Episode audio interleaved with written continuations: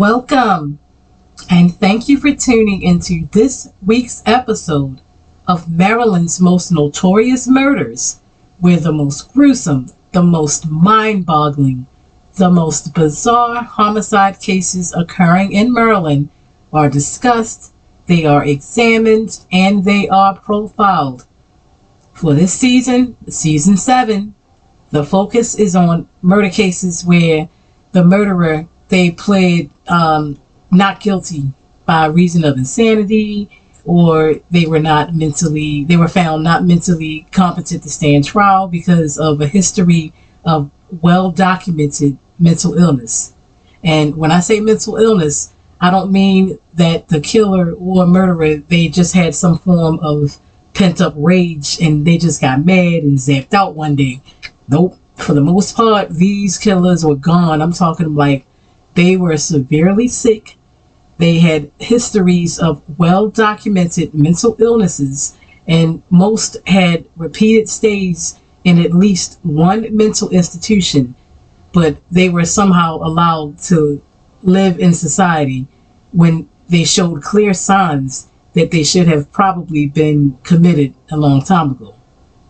Now, mostly all of the murderers in this season have been sentenced indefinitely to Clifton T. Perkins, the only real mental institution that we have for the criminally insane in Maryland, meaning there's no real chance of them ever being released back into society because their murders were so bizarre, so brutal, so out there, so pointless.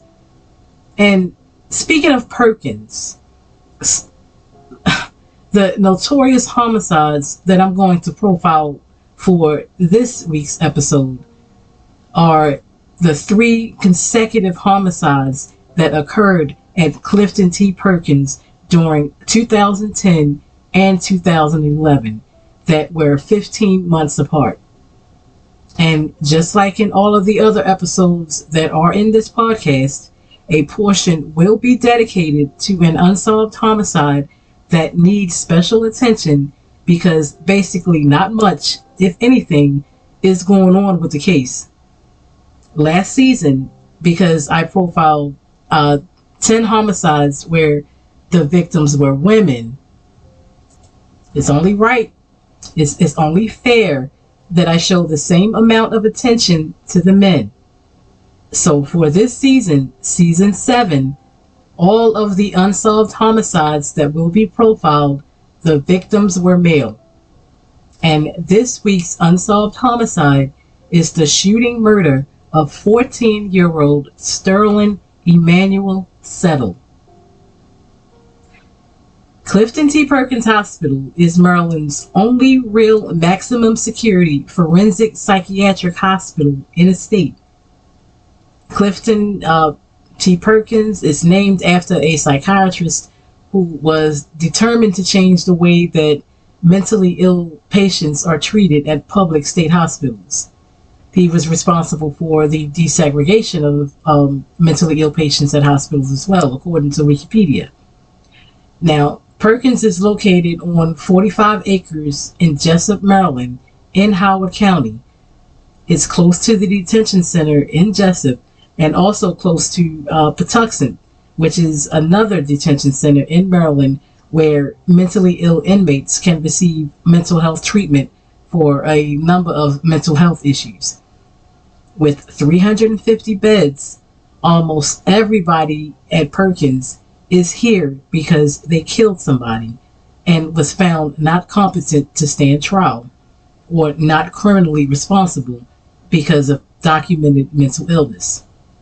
At Perkins, people here are not called inmates they are called patients, regardless of their crimes, no matter how brutal they was.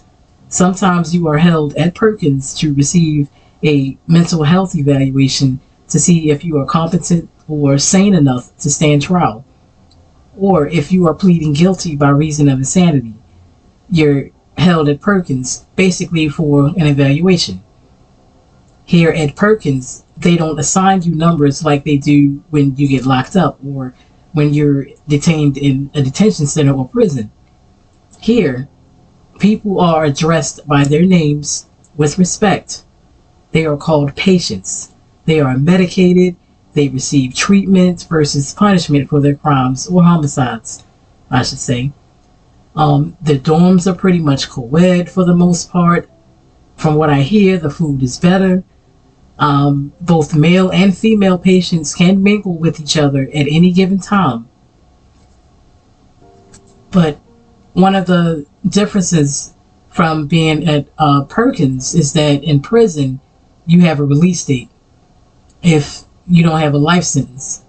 At Perkins, you are basically you are there until a doctor says your ass ain't a threat, or until a doctor says that you can function outside, you know, of society.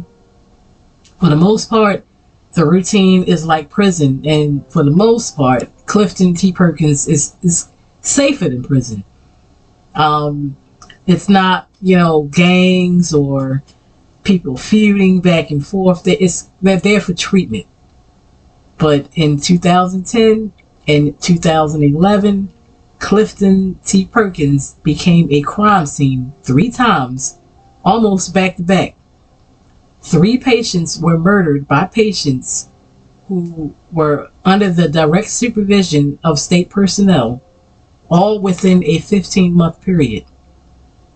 The first patient to be killed was 45 year old Susan Lynn Sachs.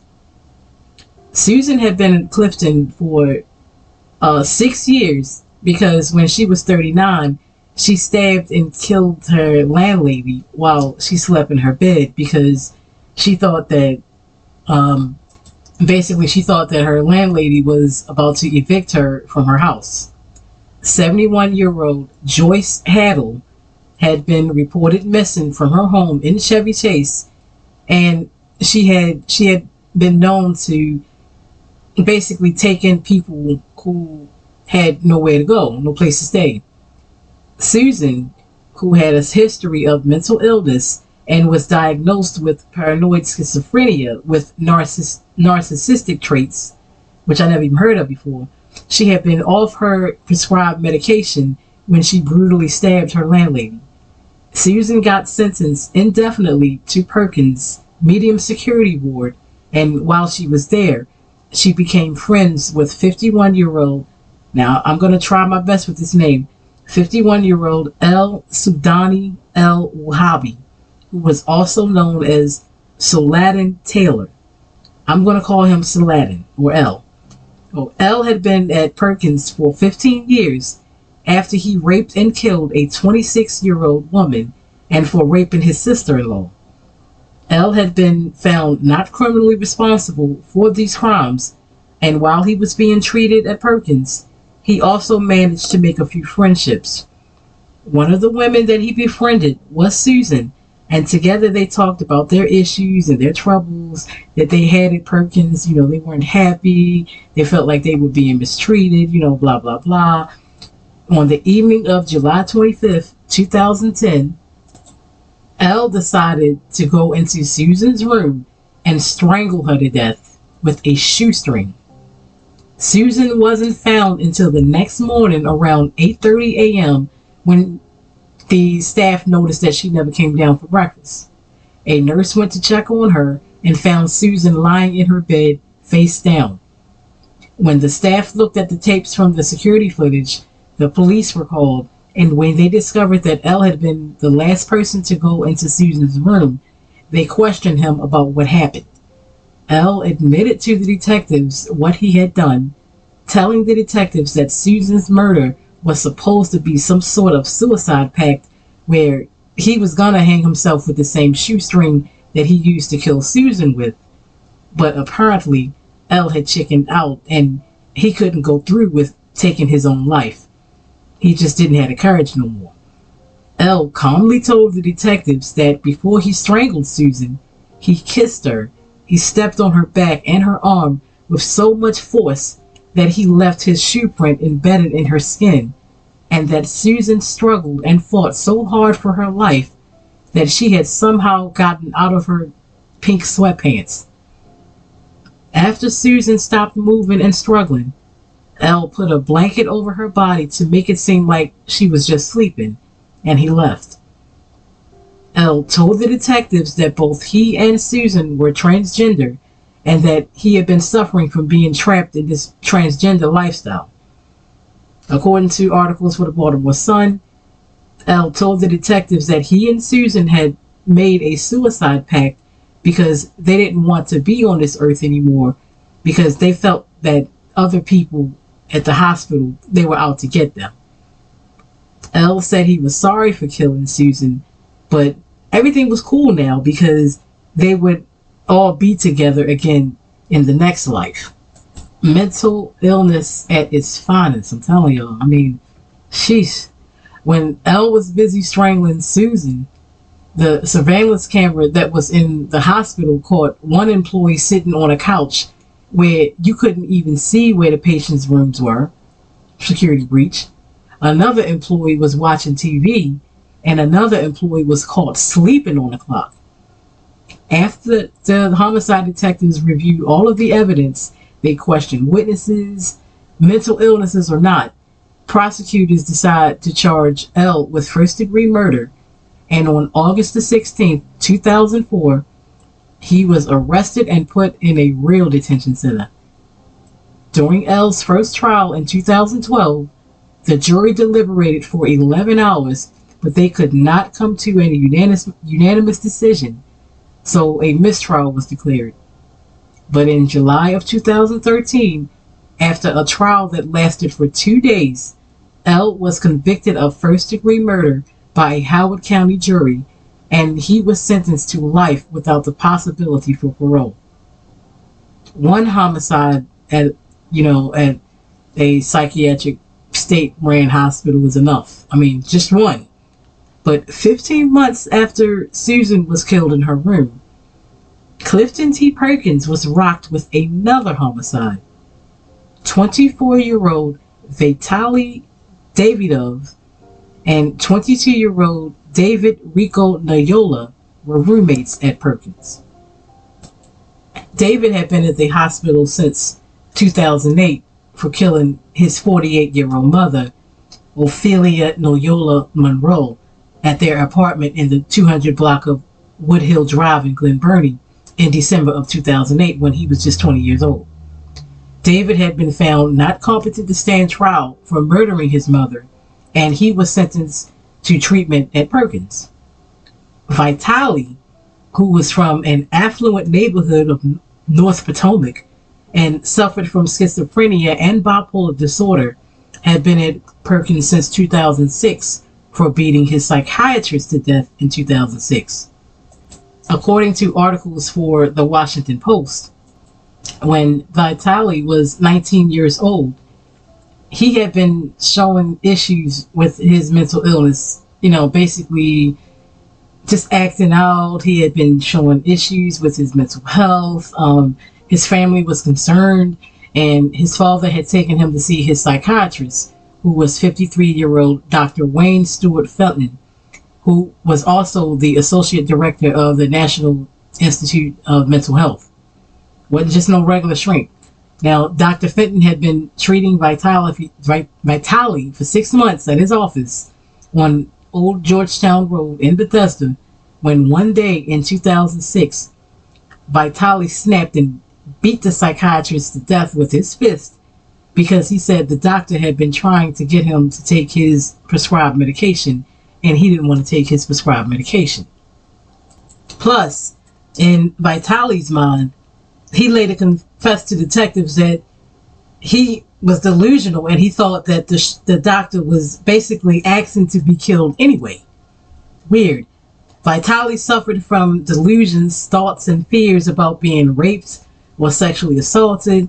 And when Vitali's father came to pick him up from his appointment with his psychiatrist and saw that his son had blood on his hands, his shirt, and pants, his father concerned he got concerned and he saw the psychiatrist laying on the floor of his office like in a back room. His father wasted no time. He called the police. He called the cops himself and he reported what his son had done. In 2007, Vitali was found guilty of killing his doctor, but because of his mental illness, Vitali was found not criminally responsible. So for treatment, Vitali was placed at per- Clifton T. Perkins and put in a maximum security unit where David was also housed at. On the afternoon of October the 21st, 2011, Vitali did the same thing he did to his psychiatrist. He beat David to death in the room that they shared. And after beating David, Vitali calmly came out of his room at about 2:30 p.m. and asked the nurse for help because he had just beat his roommate to death because now he said that David had been trying to rape him. He said David now had been trying to sexually assault him. When the nurse went into their room, she found David lying on the floor, bleeding with wounds to his his head, his body, and David was dead at the scene. A nurse said that she had just checked on both of them just like less not even 30 minutes earlier and had seen nothing unusual, like nothing out of the ordinary, nothing weird going on. Charged with first and second degree murder. This time, Vitali was found mentally competent to stand trial for beating David to death. But after further tests and other mental health evaluations, on November the 13th, 2012, Vitali was again found incompetent to stand trial for killing David and was committed again to where else? Clifton T. Perkins. I mean, where else was he going to go? As if two murders at the hospital wasn't enough to raise eyebrows. I mean, this is a state run hospital, a state psychiatric hospital. Two murders already raised eyebrows. But just six days after Vitali was um, killed David, another homicide at Clifton, Perkins, Clifton T. Perkins rocked the whole institution. 40 year old Regilio Mondragon and 46 year old Andre Mayo, they were not roommates, but they were housed on the same wing that was supposed to be a maximum security unit. This particular wing had all males on it and like I said, it was supposed to be some safe and secure wing. Andre, who had been at Perkins since 2008 because he punched a total stranger in the face at a bus stop because the dude wouldn't give him a dollar after he begged him for it. Some type of he was he was that type. In 2010, Andre was also charged with raping an 11 year old girl in Silver Spring. He had been found incompetent to stand trial for both of these charges, and he had been sent to Perkins for treatment. Regilio had been at Perkins for only about a year because he had also been found incompetent to stand trial after he had been arrested and charged with two other dudes for raping an 11 year old girl in Montgomery County. I guess because the nature of both of their charges, they were put on the same wing or whatever. But none of the doors are locked at Perkins, or they were not locked on Perkins on this day. And on the evening of Thursday, October 27th, 2011, the staff at Clifton T. Perkins found Regilio dead, lying on his back around 6:40 p.m. on the floor of his room. Regilio had scars and marks on his hands, knuckles, his head, face, and a severe deadly injury to his neck, which proved to be fatal. At first, Andre seemed to be all concerned. You know, he was acting like he didn't know what was going on. Like, uh, he was just as shocked as everybody else was. He acted like he was concerned about what had happened to Regilio. But when the detectives looked at the security footage that was centered towards Regilio's room, they could clearly see that Andre was the last person to go into Regilio's room twice within the last half hour before he was killed. Arrested and charged with first degree and second degree murder again on April 12, 2012, Andre was found competent to stand trial for killing Regilio, but after further tests and mental more mental health evaluations again, Andre was later found not competent to stand trial. A year after Regilio was killed, his family did file a $20 million civil lawsuit against Andre, but not necessarily the hospital, because in the lawsuit, it did say that proper risk and detention unit classifications and an ongoing monitoring of patients at the hospital was reportedly inadequate and that there was inadequate patient and staff security and that Andre had an extensive history of criminal conduct, including a history of violent conduct towards others, and that he was a person with dangerous tendencies. Either way, because of all of the murders, three employees retired and the chief executive of Perkins stepped down a month after Virgilio was killed. Clifton T. Perkins did some cosmetic work like hiring more employees, installing more lights and locks and stuff like that. Now, the reason why this was so notorious in the state of Maryland, I mean, come on. Come on now. This was like a state ran hospital. Um, you're not supposed to have no murders, no homicides at a state ran mental institution. Come on now. And especially by patients. That was kind of a little out of the ordinary. Um, one of the first places that I ever worked at was uh, my very first job was my very first summer job, I believe, was at a place called it was a mental health facility called Rosewood back out in Owings Mills. It was not for the criminally insane, but um, I do know what it's like to work with people that are mentally challenged. At least the people that I worked with were slightly mentally challenged. They were not murderers or killers or anything like that. But I say that to say that, wow, if, if, you know, and that was a medium security. I wasn't even really, it was like a hospital, whatever. But for a homicide to have occurred at a place like that would have been out of the ordinary. So imagine, you know, three homicides occurring with less than 18 months of each other at the only maximum security uh, facility that we have for the criminally insane. That's why this made the list as one of the most notorious homicides that occurred in Maryland with a mental health aspect theme to it. And it's like, it also raises the question of, like, what do you do to with a person who's suffering from a mental illness and they've already killed one person and they've already been detained and they kill somebody else, do you place them in the same institution? Do you change their medication? Do you put them in prison? Do you charge them regularly as you would a person who is not suffering from a uh, mental health crisis?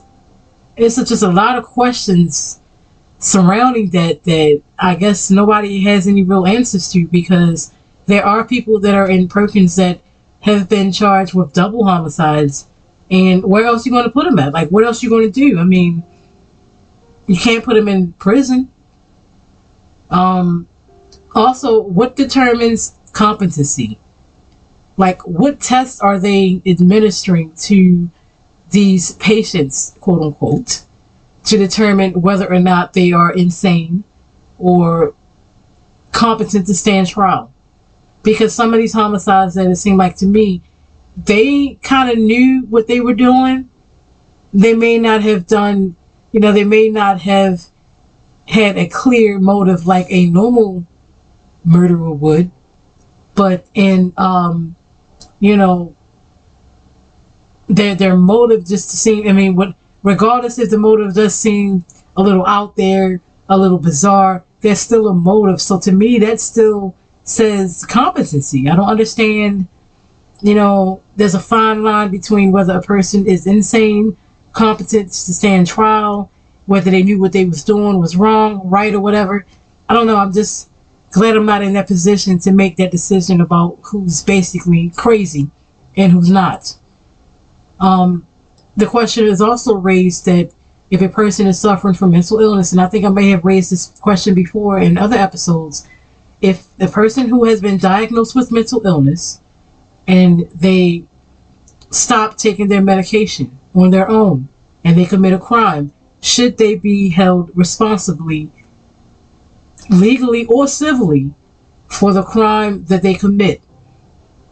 You know, could they still uh, use that defense of not guilty or not, you know, I'm pleading not competent to stand trial when you did not, you were competent enough not to know to know not to take your medication. You follow what I'm saying? So there, it raises a lot of questions about whether or not um, a person that's suffering from a mental illness should be allowed to even use that as a defense. We could talk about this topic all night, I'm telling you. And now it's time to move on to this week's Unsolved Homicide. And like I say in every single episode since I have launched this podcast, although a lot of attention and focus is given to homicides in Maryland that were noteworthy, they got a lot of attention, they was on Murder Inc., it may have gotten a lot of, you know, fair press, um, attention and all of this. This podcast also shines a light on the many homicides that we see in the state that do not receive a lot of attention or press, if any attention at all. These killings are so common in this little state of Maryland that they don't really always make the news. They don't always make Murder Inc. It's not always on Fox 45 or nothing like that. Sometimes when a person gets killed in this state, you don't hear jack about it. You don't hear nothing else about it. They was here one minute, and the victim was here one minute, and they was gone the next. And the number of homicides that are unsolved in this state is completely staggering. Completely staggering. Almost half. Almost half of all the homicides that occur in this state go unsolved. I mean, homicide detectives obviously they cannot do it all by themselves, especially when they are outnumbered. And especially when they're kept busy all the time. I mean, it's unrealistic to think that what y'all see on TV that homicide, you know, cases are solved like that. They don't have time to run DNA on every single case. They don't have time to go from door to door and question witnesses on every single case. You know, what happens to the cases where nobody is talking? There's no evidence. What happens to the cases where, because of the victim's past, you know, they may have found drug paraphernalia on them at the scene or they was out here doing whatever that the killer, you know, or it's not really being investigated because everybody is thinking the quote, you know, quote unquote, the killer had it coming or whatever. Um, what happened to these type of homicide cases? Did the killer just simply just get away with murder? It just seems like literally nothing is done with these type of forgotten homicides because not because nobody cares, but basically because the public forgot all about it. You know, we are so, it's almost like we have become immune to murder in the state. Every single day, there's a case about somebody got killed. Every, constant, constant, constant. At least where I live at, at least where the news that I'm exposed to. You know, but on this podcast, although I do talk about a lot of cases where they, you know, they did receive a lot of attention, they did receive a lot of notoriety, on the flip side, a focus is also on homicide cases that did not receive the attention that they deserved. And with that being said, this episode's unsolved homicide is the shooting murder of 14 year old Sterling Emmanuel Settle. When a child is killed, a child, it's especially hard. It's torture torture. Really, I'm talking about when, when it goes unsolved. Somebody has got to know something when a child is killed. And I'm not buying that they don't know nothing in this case. 14 year old Sterling Emmanuel Settle was a ninth grader at Oxon Hill High School, and he was last seen near his home in Oxon Hill Monday, October the 9th, 1995. Sterling had went missing after that before his body was even found. Four days later, around 4 p.m. on October the 13th, 1995, on a logging road near Covington Road in Brandywine. The 14 year old had been shot several times in his upper body. Who would shoot a 14 year old kid? I mean, and this happened in 1995. This my father was killed in 1995. I have a, you know, I have a, a, what you call it, a a. My antenna zooms in for the year of 1995, and for this case to be unsolved for this long, I mean, come on, people, seriously, who would kill a 14 year old? If you have any information at all, any information at all no matter how mundane and small it may seem, please call Charles County Crime Solvers at 1 866 411 TIPS. You can also text Charles and your tip to crimes, which is C R I M E S, or on your numeric pad or your cell phone is 274637 and provide whatever tip that you need that you can provide. Once again, those numbers are Charles County Crime Solvers at 1 866 411 TIPS. You can text Charles and your tip to crimes, which is 274637 or C R I M E S there is a reward of up to $5,000 available for any information for this unsolved homicide that can lead to an arrest or conviction of whoever is responsible for killing a, or shooting a 14 year old. You can remain anonymous, people, when you provide your tip. Thank you for tuning in this week. Please be sure to subscribe to this podcast for updates on future spine tingling, hair raising, eye popping episodes.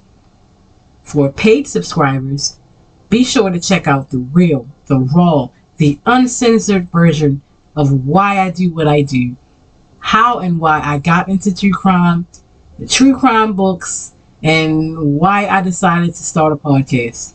A lot of people think I just woke up one day and then boom, out of nowhere, here is a podcast like a lot of people do, but nope, it's not true.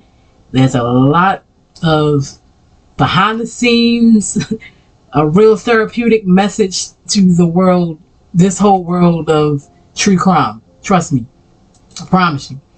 Now, just click on the past episode entitled Why I Do What I Do, and you'll understand more about why I'm so into true crime.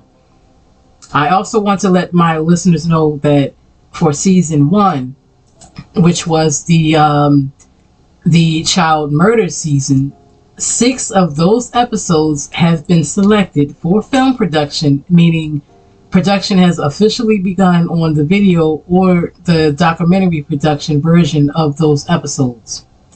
I mean, editing and everything, I'm so excited because this is like a literal dream for me producing my very first true crime documentary. It's going to be uncut. It's going to be uncensored. It's not going to be that watered down stuff that you might see like on TV one or BET or nothing like that. Nope. This is going to be the real truth of what happened. Like, you know, it comes with disclaimers and everything. It's going to be that raw. And the very first documentary is it's basically the very first documentary that's going to be produced by Savage Life Productions and it's based off of the very first episode that was featured on this podcast. And if you don't remember what the very first episode that was featured on this podcast, maybe you should go back and check the first episode. So tune in because the video version will be coming to you soon, later this year. And I don't mean just me, you know, the video version of me speaking in front of a microphone. Basically, it's the story version of um, the first episode of season one. And while you're at it, check out the new website, Maryland's Most Notorious Murders.com. And Maryland is spelled MDS. And there's MDS Most Notorious Murders with an S.com, where you can access episodes 1 through 6 You can also find links to all of the books that are related to this podcast entitled Maryland's Most Notorious Murders, 1990 through 2008. You can find links to Maryland's Unsolved Homicides, Volume 1. You can also find links to my local bestsellers, which were uh, Junkie, A True Baltimore Story, um, Until I Get Caught, The True Story of a Serial Rapist in Baltimore, and Child of Baltimore. I also have another book entitled Dope in a Pill. You can also check me out on the latest season of Payback for TV One, uh, which airs on TV One. Uh, I think it's uh, 8 p.m. You can also check me out on um, the Oxygen Network for uh, where I post where I uh, for Black Widow Killers. I'm sorry, Black Widow Murders, where I profiled Maryland's uh, female serial killer Josephine Gray. And if you really feel like doing some digging and find out who I really am, you can catch me on TV One's Justice by Any Means, uh, TV One's Fatal Attraction, where I profiled the North Carolina killer, child killer Peter Moses. Or you can find me hosting uh, Killer Kids for the Element Network, where I profiled uh, the teen killers Jason DeLong and Sarah Citroni. Um, once the season one documentary videos are available, you will be also um, able to find the links to the videos here at Maryland's Most Notorious Murders.com.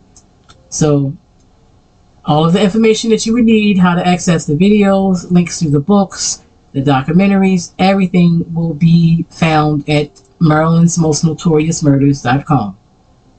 Please be sure to tune in next week where another gruesome, another high profile homicide occurring in Maryland will be profiled, it will be examined, and it will be discussed on Maryland's most notorious murders.